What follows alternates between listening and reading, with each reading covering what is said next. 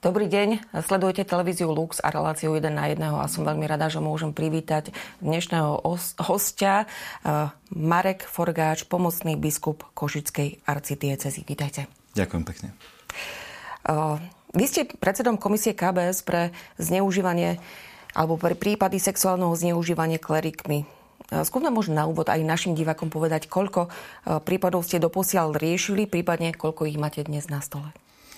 Tak aby sme to správne vysvetlili, táto komisia e, vznikla na konci roka 2018, takže je to niečo vyše troch rokov, čo pracuje. Avšak e, jedným dýchom treba povedať, že naša komisia nemá kompetenciu riešiť prípady.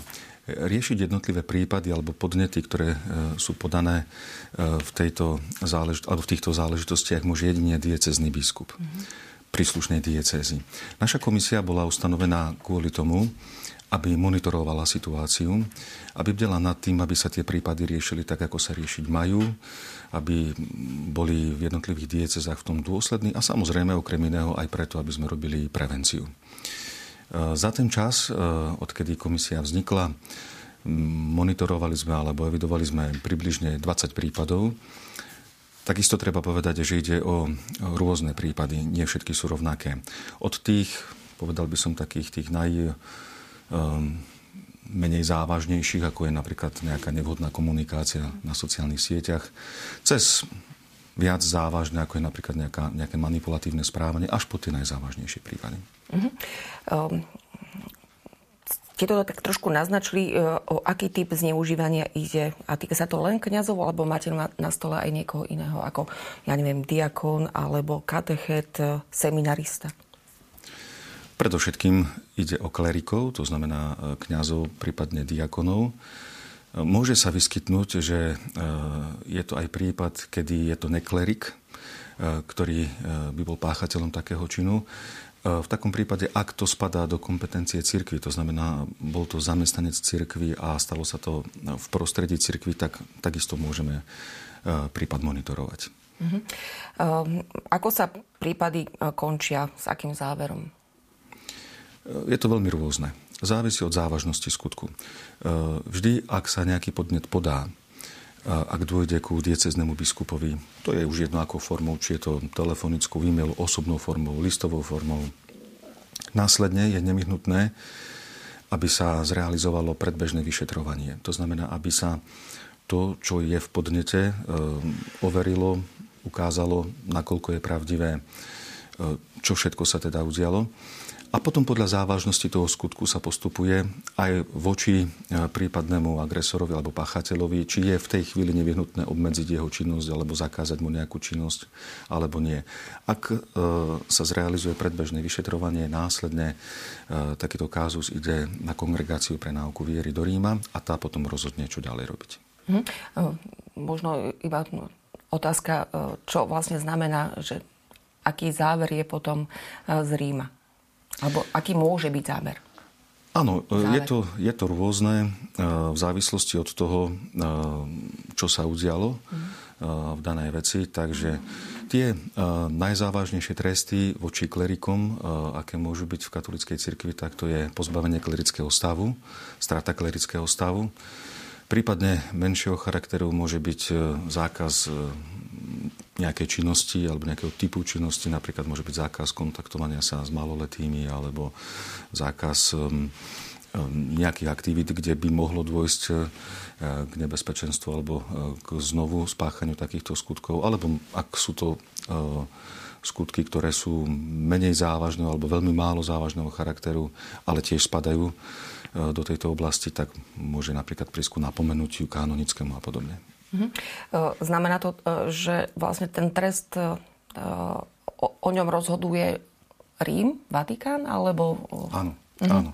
Je to kongregácia pre náuku viery, alebo ešte presnejšie, ak by sme povedali, tak e, môže tak urobiť sama kongregácia pre náuku viery, alebo môže poveriť um, niekoho v rámci Slovenska, ktorý bude ďalej vykonávať, teda celý ten proces a ktorý, ak potom rozhodne v tomto procese, tak znova musí e, to záverečné rozhodnutie putovať na kongregáciu pre náuku viery, ktorá to schváli. Ešte mi napadla jedna vec, aby sme možno uzavreli túto časť. Spolupracuje církev s policiou? Vždy sme pobádaní k tomu. Najnovšie Vademekum, ktoré vydala Kongregácia pre náuku viery a ktoré je akýmsi manuálom alebo príručkou k tomu, ako postupovať v jednotlivých prípadoch, tak odporúča, aby sa v každom prípade informácia podávala aj civilným zložkám tu treba zároveň povedať, že aj každá krajina má nejakú svoju legislatívu, e, ktorá e, hovorí o tom, e, v ktorých prípadoch je to nevyhnutné, aby bola informácia podaná aj policii a v ktorých prípadoch to zase nie je nevyhnutné. Vy ste minulý rok počas návštevy odovzdali pápežový list jednej z obetí, ktorá v ňom píše o zneužívaní kňazom. Ako sa tento prípad skončil a čo je s tým kňazom? E, áno, ten list e, sme odovzdali Svetému Otcovi. Bola to taká veľmi silný moment.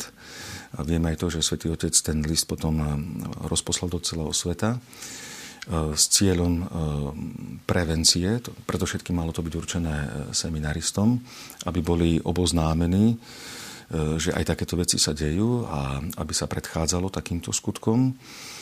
E, čo sa týka samotného prípadu, e, žiaľ, toto komunikovať nemôžem, pretože v mnohých veciach sme viazaní mlčanlivosťou. Uh-huh. Uh, povedali ste, uh, tento list pápež preposlal seminaristom na celom svete. Podľa vás pomôže to? Každá takáto vec, menšia alebo väčšia, pomôže. Sme povinni robiť všetko preto, aby sa predchádzalo týmto skutkom prevencia je vždy lepšia ako e, následné e, riešiť prípady a e, vydávať tresty tým, ktorí takéto skutky spáchali. Takže ja to vidím ako prevenciu, ako veľmi silnú vec. My chodievame aj po Slovensku, mimo Slovenska.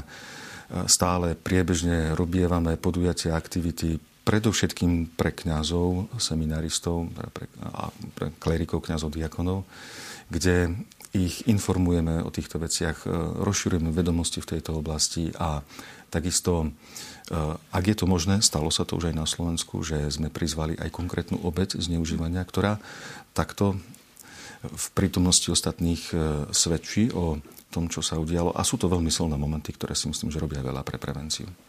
Tak dúfajme, ale skúsme možno aj poradiť, ako majú postupovať tí, ktoré, ktorí niečo podobné zažili ale zo strachu či z traumy to neriešia. Čo by ste im poradili? E, rozumieme, že e, sú to e, veľmi negatívne zážitky, veľmi silné zranenia, ktoré sa nedajú, poviem tak, technicky riešiť. Že, že je tu teraz nejaký návod, podľa ktorého by sa malo postupovať. Rozumiem to, že je tu obava. Rozumiem aj tomu, že ak k tomu zraneniu došlo zo strany nejakého kňaza, tak e, je tu prirodzená obava aj zo strany obete e, komunikovať s nejakým iným kňazom. Hoci to je už iný človek, ale predsa patrí do tejto skupiny kňazov. Takže ja môžem len veľmi povzbudiť, pretože odkedy Eh, aj u nás eh, v katolíckej cirkvi na Slovensku sme rozbehli mnohé aktivity k tomu, aby sme pravdivo a spravodlivo riešili tieto prípady, tak sme sa posunuli ďalej. Chcem pozbudiť všetkých, ktorí by mali takéto negatívne zážitky z minulosti, aby, aby sa nebáli. Možno to trvá aj nejaký čas, možno sú v ich blízkosti ľudia, ktorým dôverujú, prípadne odborníci, ktorým dôverujú a s ktorými by mohli prerozprávať, prediskutovať tento svoj prípad. Máme kontaktné miesta, máme nahlasovacie systémy, cez ktoré sa nám môžu prihlásiť akákoľvek cesta, e, ktorá by priviedla e, k pravdivému a spravodlivému riešeniu týchto prípadov je dobrá. A je to práve prostredie cirkvi, kde tieto prípady potrebujeme vyriešiť. Ale kde majú potom garanciu? Možno aj tie obete, ktoré sa zatiaľ boja tieto veci riešiť? či už s kňazom, s policiou alebo vôbec so svojimi príbuznými, kde majú garanciu, že takéto prípady nebude v tomto prípade církev zametať pod koberec. Vlastne komisia, ktorá bola na konci roka 2018 ustanovená, to je jeden jej z hlavných cieľov, aby sme bdeli a monitorovali situáciu, aby sa takéto veci nestávali. Čiže ako náhle by niečo také sa udialo, znova vyzývam všetkých, aby mi to dali vedieť. E, pretože keď o tom neviem, tak nemôžem v tej veci konať. Ale ako náhle by som vedel, že niekde sa nekoná tak, ako by sa malo konať, nepostupuje sa tak, ako by sa malo postupovať, tak potom môžem ja v tej veci zakročiť. A stalo sa tak už v minulosti. Mm-hmm. Skutočne veľmi promptne a veľmi rýchlo, ako náhle sa dozviem, že niekde sa nepostupuje tak, ako sa má, tak konám. Mm-hmm.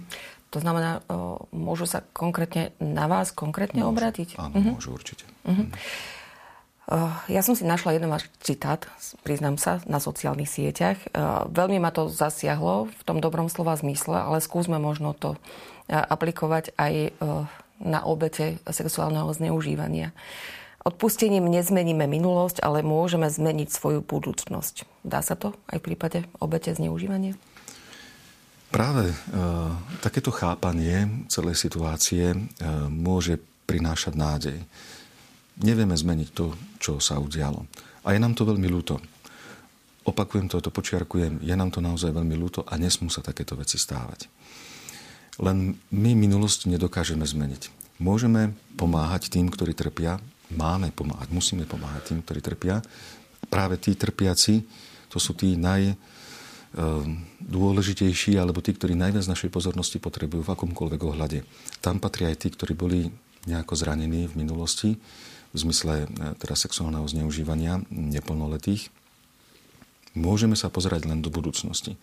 Vedel by som e, hovoriť o konkrétnych prípadoch obetí, ktoré naozaj prežili veľké zranenie, ale s Božou pomocou aj s pomocou ľudí síce minulosť nezmenili, ale dokázali spracovať e, tento ťažký materiál v sebe a dokážu byť veľkým požehnaním pre církev. Pretože dokážu pomáhať prinášať e, e, preventívne programy, dokážu otvorenejšie o týchto veciach rozprávať a sú skutočne veľkým požehnaním pre církev. Ďakujem veľmi pekne za tieto vaše slova a verím, že e, tie informácie, ktoré sme poskytli našim divakom, budú veľmi užitočné. Všetko dobré. Verím aj ja, ďakujem za pozvanie. Mm-hmm. Tak to bol pomocný biskup Marek Forkáč.